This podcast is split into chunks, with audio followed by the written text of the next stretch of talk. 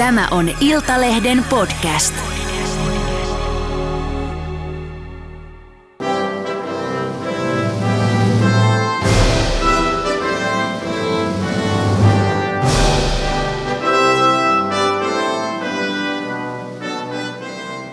Nähdäänkö ensi vuonna uusinta otatus Trump vastaan Biden vai nouseeko presidenttiehdokkaiksi yllätysnimiä?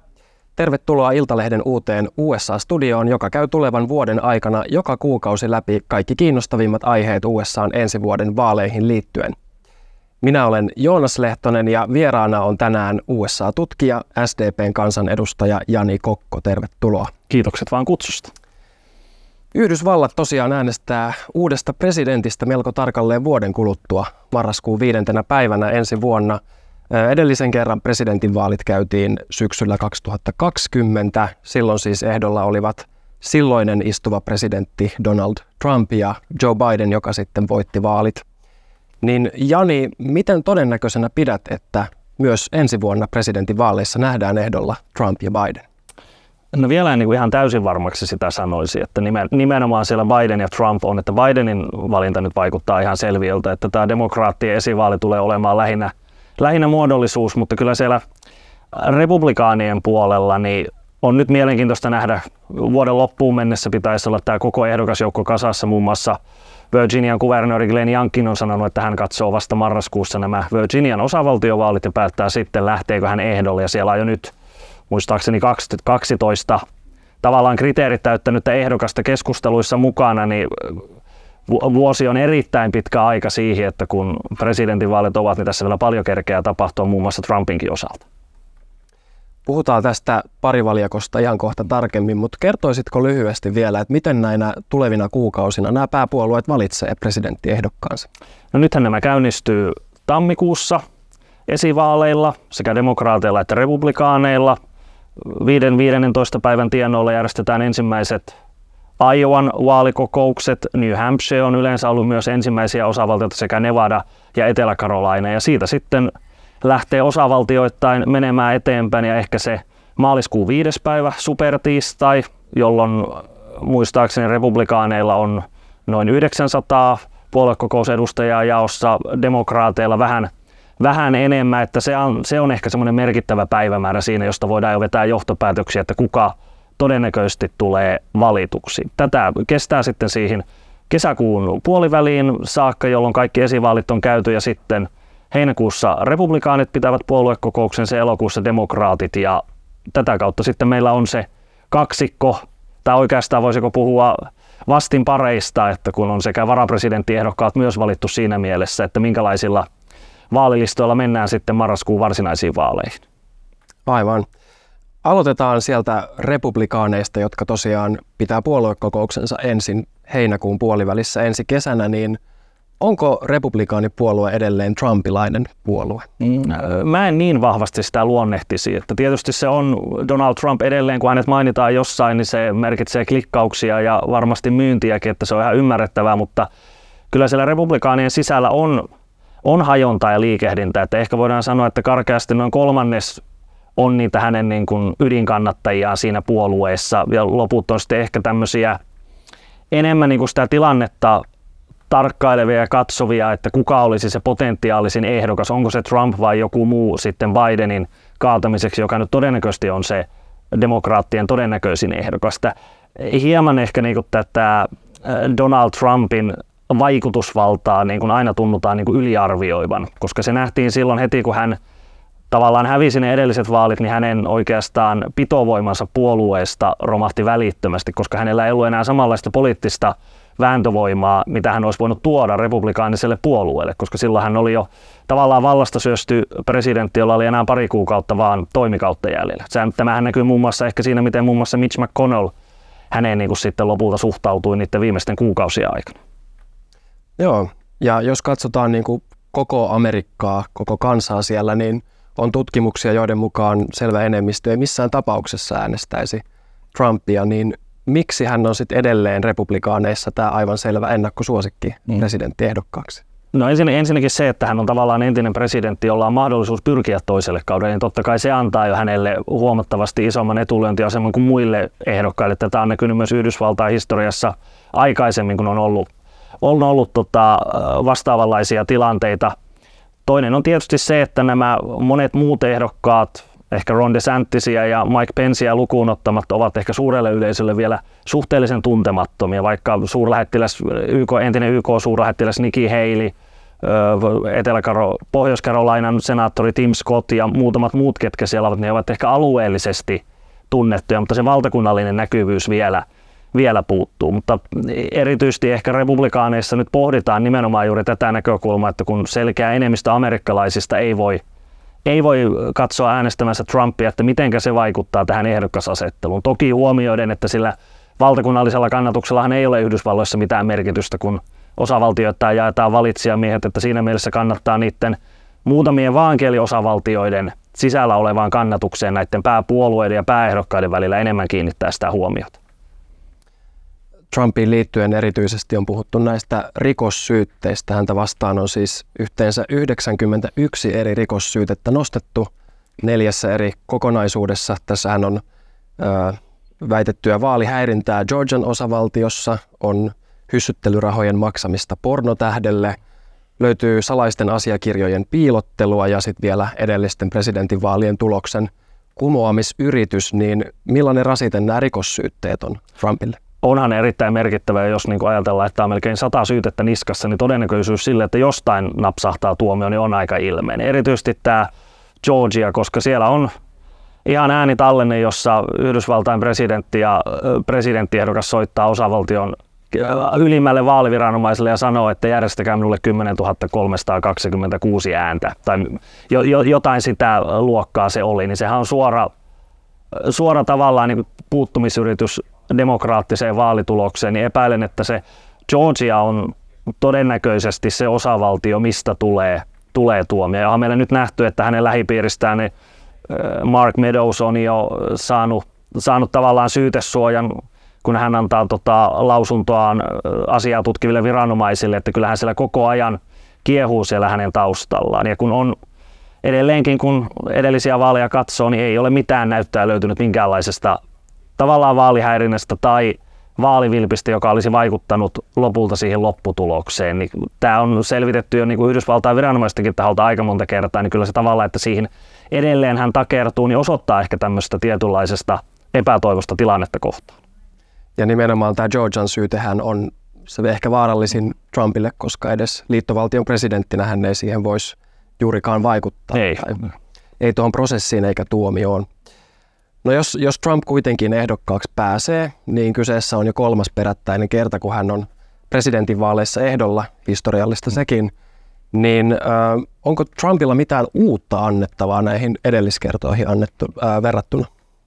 No ainakin kun hän nyt näitä kampanjatilaisuuksia, onko ne kampanjatilaisuuksia vai henkilökohtaisen egon nostatustilaisuuksia, niin siitä voidaan olla montaa mieltä, mutta ei siellä juurikaan ole minkäänlaista uutta tullut. Sehän pohjautuu hyvin vahvasti siihen kritiikkiin istuvaa presidenttiä ja demokraatteja kohtaan, että lähtökohtaisesti he tekevät kaiken väärin ja hän niin kuin hyvin ehkä tai, tietyssä mielessä taitavasti onnistuu sillä poliittisen keskustelun aallonharjalla surffailemaan, että aina löytää sen asian, mikä eniten keskusteluttaa, oli se sitten Ukrainan tuki, taloustilanne, inflaatio, työllisyys ja siihen sitten ottamaan semmoisen erittäin, erittäin niin kuin räväkän näkökulman ja sitä kautta sitten hallitsemaan julkisuutta, mutta ainakin siellä Yhdysvalloissa myös nämä toimittajat ja media on ehkä ottanut oppia nyt tästä menneestä kahdeksasta vuodesta, että silloin 2016 hän, hän niin kuin oikeastaan se syy, miksi hänet sitten lopulta nousi republikaanien ehdokkaaksi ja voitti vaalit, niin oli ehkä se, että media ei ehkä toiminut sen Trumpin logiikan mukaisesti, vaan sen peruspolitiikan mukaisesti, että kun presidenttiehdokas antaa jonkun pöyristyttävän lausunnon, niin media yrittää sitten niin kuin selittää sitä auki, kontekstualisoida ja sitten siellä on jo Trump on heittänyt jo taas aivan täysin uuden pöyristyttävän lauseen, että media koko ajan pyöri näiden hänen absurdien väitteiden ympärille, jolla hän puhuu koko ajan julkisuudessa, mutta sitten taas ne hänen ydinkannattajat niin kuin eivät ottaneet niitä kirjaimellisesti, vaan ehkä tämmöisenä tärkeän asian kärjistyksenä, mitä vaikka liittyy etelärajan muuriin, minkälaisia meksikolaiset ovat, ovatko muslimit ja islam uhka Yhdysvalloille, niin he otti ehkä se enemmän tämmöisenä kärjistyksenä kuin ehkä niin kuin vakavasti otettavana poliittisena linjauksena. Aivan. Spekuloidaan republikaanien osalta vielä vähän nimillä. Kuten mainitsit, niin siellä muitakin ehdokkaita toden totta on kuin Trump. Heillä on ollut jo kaksi suurta vaaliväittelyä, kaikki halukkaat ei edes mahtuneet mukaan. Kuitenkin kun noita kalluppeja katsoo, niin Trump selvässä ennakkosuosikin asemassa. Keskimäärin noin 60 prosenttia on nyt se mm. kannatus siellä republikaaneissa hänellä. Kaukana perässä sitten Floridan kuvernööri Ron DeSantis, hänellä noin 12-13 prosenttia keskimäärin se kannatus nyt. Ja, ja sitten tämä entinen YK-lähettiläs Nikki Haley, jonka myös mainitsit, niin noin 8-9 prosenttia se kannatus. Niin ähm, kenestä olisi vakavasti otettavaksi haastajaksi sitten Trumpille vai onko kenestäkään? No, no kyllä se, tällä hetkellä se näyttää, että Ron DeSantisin tähti on kyllä varsin vahvassa laskussa. Siihen voi olla ihan merkittävänä syynä tämä hänen harjoittamansa woke- ja kulttuurisotakeskustelu Floridassa, koska se nyt ei tavallisia amerikkalaisia juurikaan kiinnosta. kiinnosta niin hän on siinä mielessä niin kuin vaikeuksissa. Nikki Haley olisi erittäin potentiaalinen ehdokas jo niin kuin taustansa sukupuolensa johdosta. Hänellä olisi erittäin hyvä mahdollisuus näissä vaankieliosavaltioissa iskeä sinne keskustavasemmistolaisiin äänestäjiin, hakea sitä kautta laajennettua kannatusta YK-suurlähettiläänä, niin hänellä on tietynlaisia ulkopoliittisia kannuksia löytyy. Mutta mielenkiinnolla odottaisin erityisesti just tämän, kun mainitsin Virginian kuvernööri Glenn Youngkin, että mitenkä hänen tulonsa muuttaisi tilannetta, koska silloin 2021 vaaleissa, niin ne oli oikeastaan semmoinen ensimmäinen vaali vuoden 20 presidentinvaalien jälkeen, jossa republikaanit voitti istuvan demokraatin ilman, että he turvautuivat Donald Trumpiin. Silloin Glenn Youngkin hyvin vahvasti vetosi esikaupunkialueiden erityisesti niin kuin, äh, naisäänestäjiin, erityisesti lapsiperheisiin, puhumalla muun muassa koulutuksesta ja verotuksesta. Ja se oli tavallaan semmoinen niin kuin selkeästi voittava yhdistelmä. Jos katsotaan nyt taas edellisiä välivaaleja, niin kaikki Trumpin tukemat ehdokkaat hävisi selkeästi. Niin siinä mielessä niin kun republikaaneilla on mahdollisuus päästä valkoiseen taloon, mutta nyt nimenomaan pitäisi onnistua poimimaan se voittava resepti, joka nimenomaisesti ei ole se Donald Trump, koska nyt niin tavallaan nämä numerot ja vaalitulokset puhuu sitä vastaan, että kyllä lähtisi ehkä niin kuin Glenn Youngkin, Nikki Haley, tietyssä mielessä ehkä jopa entinen varapresidentti Mike Pence, joka nyt sai äh, tavallaan tätä perintöä, minkä hän Yhdysvalloille jätti varapresidenttikautensa jälkeen hieman parannettua sillä, että hän ei alistunut presidentin antamiin ohjeisiin, vaan oli uskollinen perustuslaille ja ratifioi vaalituloksia ja näin, että siinä mielessä hän on hieman onnistunut auttamaan tätä, tätä niin kuin tulevaisuuden rakentamisessa, mutta ei se hänellekään helppoa olisi päästä Donald Trumpin varjosta ja esiintyä niin kuin tavallaan itsenäisenä ja täysin niin kuin riippumattomana ehdokkaana suhteessa entiseen presidenttiin. Eli ehkä voittava resepti voisi olla ajaa sieltä Trumpista keskeltä ohi. No, no kyllä, sillä saataisiin niitä liikkuvia äänestäjiä. Jos nyt ajattelee, että se ratkaistaan niin muutamassa osavaltiossa, niin jos siellä olisi vaikka Glenn Youngkinin tai Mike Pensin kaltainen peruskonservatiivi, ehkä jopa tämmöinen fiskaalinen konservatiivi, joka puhuu vastuullisesti taloudesta, mutta omaa ne vahvat perinteiset konservatiiviset arvot, niin hän kyllä varmistaa sen perinteistä republikaaniosavaltioiden tuo ja ehkä pystyy sitten vielä iskemään siellä ruostevyöhykkeellä niin vahvasti, että demokraattien puolustus ei siellä kestä. Mike Pence on Indianan entinen kuvernööri, että hänellä on jo tavallaan kokemuspohjaa sieltä. Glenn Youngkin Virginiasta. Virginia on ehkä perinteisesti mennyt enemmän demokraattien suuntaan, mutta voitaisiko se kääntää takaisin, niin tässä olisi niin tämmöisiä yhdistelmiä. Siinä mielessä Ron DeSantis Floridasta ei kyllä toisi mitään lisäarvoa oma osavaltionsa suhteen, koska sehän on entistä enemmän suuntautunut vahvemmin republikaanien leiriin. Siirrytään sinne toiselle puolelle sitten demokraatteihin. Siellä presidenttiehdokas tosiaan kruunataan virallisesti puoluekokouksessa elokuussa Chicagossa. Ja tota, Tyrkyllä jatkokaudelle on istuva presidentti Joe Biden, joka täyttää pari viikkoa noiden ensi vuoden vaalien jälkeen 82 vuotta, niin onko Biden liian vanha jatkokaudelle? No kyllähän se ikä hänessä näkyy. Ihan jo niin kuin ehkä hänen fyysisessä suorituksessa ja toimintakyvyssään. Siinä mielessä nämä hänen tietyt lapsuksensa puheissa niin ei ehkä ole sillä lailla poikkeuksellisia, että koska hänellä on ollut no, lapsuudesta ja nuoruudesta asti tämä änkytystausta, mikä on ehkä vaikuttanut siihen hänen esiintymisessä, että hän joutuu vähän pohtimaan ja miettimään sanoja. Ja toisaalta amerikkalaiset ovat niin tottuneet hänen näihin möläytyksiin ja lipsahduksiin, mitä tulee. Että hän on ehkä siellä tavallaan kiitos, kiitospäivän illallisella se hassu setä, joka aina välillä tahtomattaan puhuu vähän ohi suusa, mutta kukaan ei pidä sitä pahan tahtoisena. Että siinä mielessä niin kuin se ei ole hänelle ongelma, mutta kyllä ehkä tämä fyysinen kuormitus alkaa näkymään. Ja miksi ei näkyisi tuo Yhdysvaltain presidentti, jos on varmasti maailman stressaavin työ, aina kun käyt nukkumaan, niin et koskaan tiedä herätetäänkö sinut yöllä ja on muutama minuutti aikaa tehdä pahimmassa tapauksessa ratkaisu, että, että tota, isketäänkö vai eikö isketä, niin se on niin kuin huomattavasti kuormittavaa nimenomaan tähän ikään vedoten, varsinkin laitaoikeisto on USAssa levittänyt tämmöistä teoriaa, että Biden ei oikeasti edes pyri jatkokaudelle, vaan vetäytyisi joko tässä jo ennen vaaleja tai sitten heti vaalien jälkeen, jos ne voittaa. Ja sitten varapresidentti Kamala Harrisista tulisikin oikeasti seuraava presidentti, niin pidätkö tätä teoriaa ollenkaan uskottavana? Ainahan kaikenlaisia teorioita voidaan, voidaan kehitellä, mutta ei se ainakaan niin tällä hetkellä loogisesti näytä siltä, että Biden tällaista tekisi, koska heillä voisi olla jopa paremmat mahdollisuudet vaalivoittoon, jos siellä olisi joku muu, vaikka esimerkiksi Kalifornian kuvernööri Gavin Newsom, Newsom niin kuin ehdokkaan, joka edustaisi niin kuin uudenlaista, huomattavasti nuorempaa demokraattisukupolvea. Että siinä mielessä niin kuin en usko, että tällainen salaliittoteoria pitäisi paikkaansa, että sitten Kamala Harris nostettaisiin sitten yllättäen presidentiksi. Että todennäköisempää olisi jopa se, että Bidenille jotain tapahtuu vielä tässä ennen seuraavia presidentinvaaleja ja sitä kautta sitten presidentin seuraajärjestyksen mukaisesti Kamala Harris nousisi presidentiksi ja todennäköisesti sitä kautta sitten demokraattien presidenttiehdokkaaksikin. Ikä ei Bidenille ole ainoa rasite, vaan lisäksi hän on aivan historiallisen epäsuosittu presidenttinä. Tällä hetkellä keskimäärin vain noin 41 prosenttia yhdysvaltalaisista kannattaa Bidenia.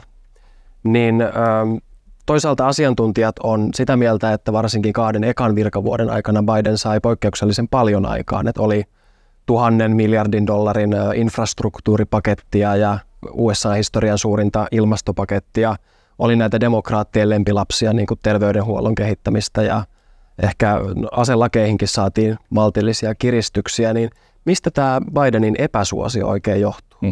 No ensinnäkin täytyy sanoa Yhdysvalloissa se, että jos presidentillä on yli 40 prosentin kannatus, niin sitä voidaan pitää hyvänä. Että siellä harva presidentti on presidenttikaudellaan varsinkin ehkä loppuvaiheessa päässyt edes yli 50 prosenttia. Että siinä mielessä tämä on, on niin kuin hyvä tulos, hyvä tulos niin kuin mikä hänellä on, mutta siinä ehkä vahvasti vaikuttaa muun muassa tämä poliittinen polarisaatio, mikä vaikuttaa Yhdysvalloissa.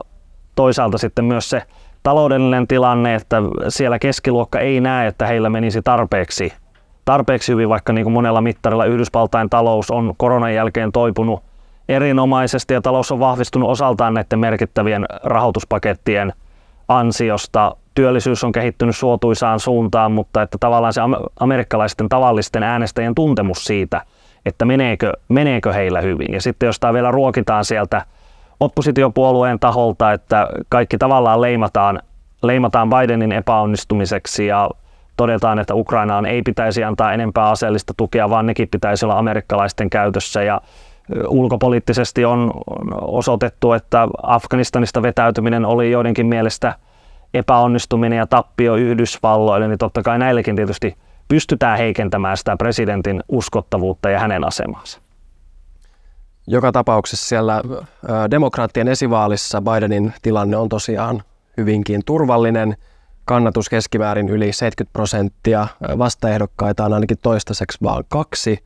Ihan äskettäin ilmoittautui kongressiedustaja Dean Phillips mukaan kisaan ja sitten on tämmöinen poliittisesti täysin kokematon self-help-guru Marianne Williamson. Hänhän, hänhän oli jo edellisessäkin vaaleissa Kyllä. Tai pyrkimässä demokraattien presidenttiehdokkaaksi. Joo, mutta missään virassa ei, ei. ole ainakaan toistaiseksi ollut, niin ähm, miksei kukaan muu sitten haasta Bidenia?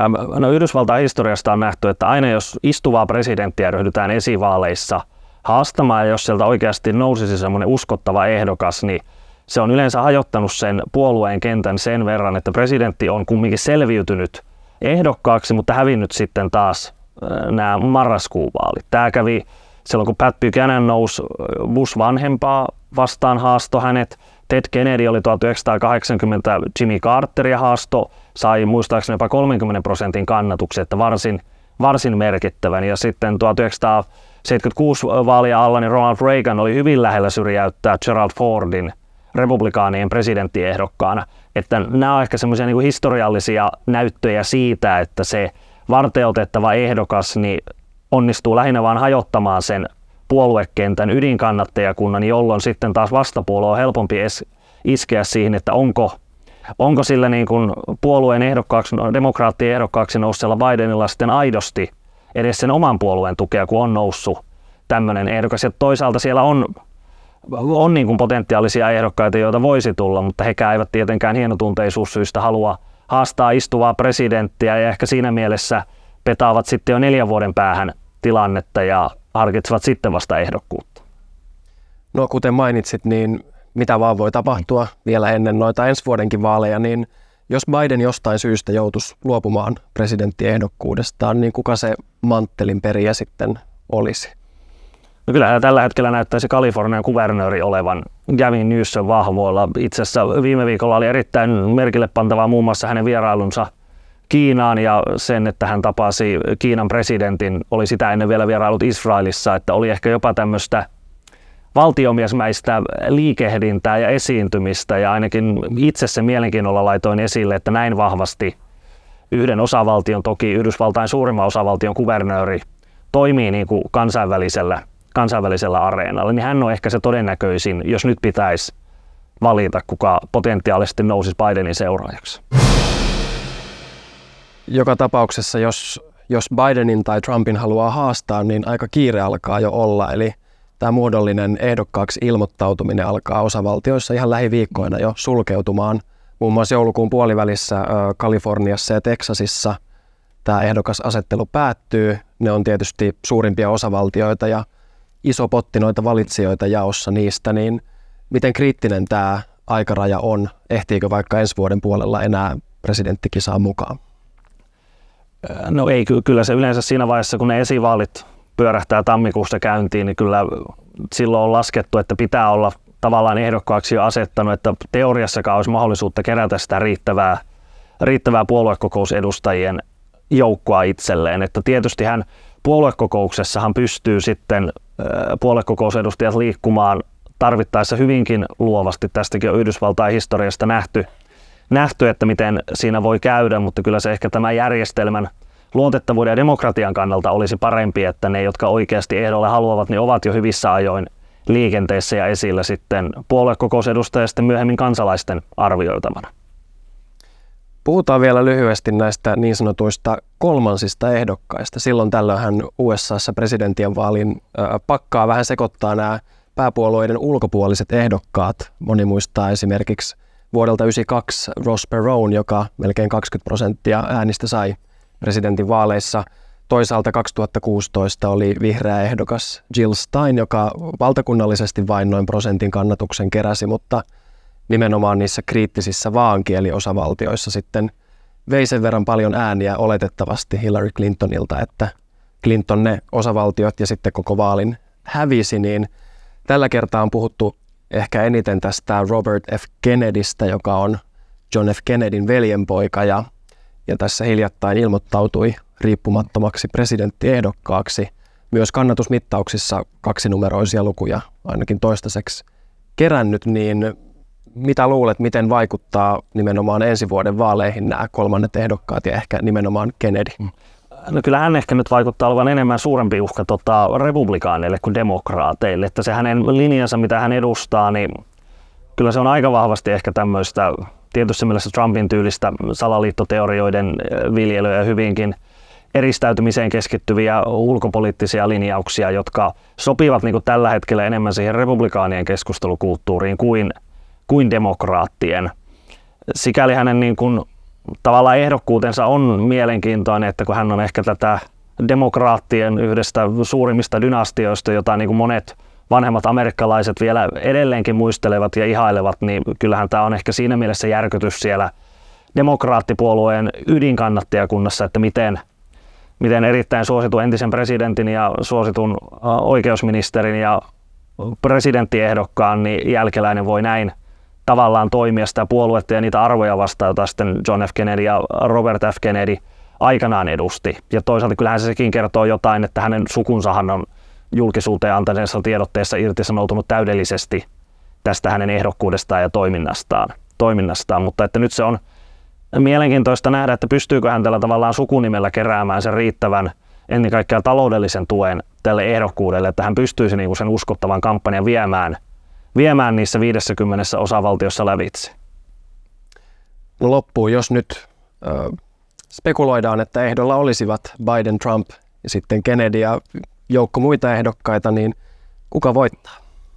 No kyllä, täytyy sanoa, että 2016 vaaleissa tein huonon, huonon ennustuksen siitä, että miten Hillary Clinton tulee voittamaan, mutta toisaalta 77 000 ääntä 130 miljoonasta, niin oli aika, oli aika pieni marginaali, mutta kyllä se nyt näyttää siltä, että Biden on vahvoilla, jos nimenomaan republikaanit nostaa Donald Trumpin ehdokkaaksi. Ja tällä hetkellä se vaalimatematiikka kyllä suosii demokraatteja, koska nyt republikaanien ehdokkaan pitäisi ensin saada vallattua Georgia ja Arizona takaisin itselleen ja sitten vasta käydä uuteen hyökkäykseen jotain näistä vaankieliosavaltioista Virginia, Pennsylvania, Wisconsin ja Michigan olisi ehkä ne potentiaalisimmat, mistä pitäisi saada, sa, saada tota pari itselleen, että se vaalivoitto tulisi. Niin siinä mielessä se republikaanien ylämäki on nyt huomattavasti isompi kuin mikä demokraateilla oli, oli tuota neljä vuotta sitten.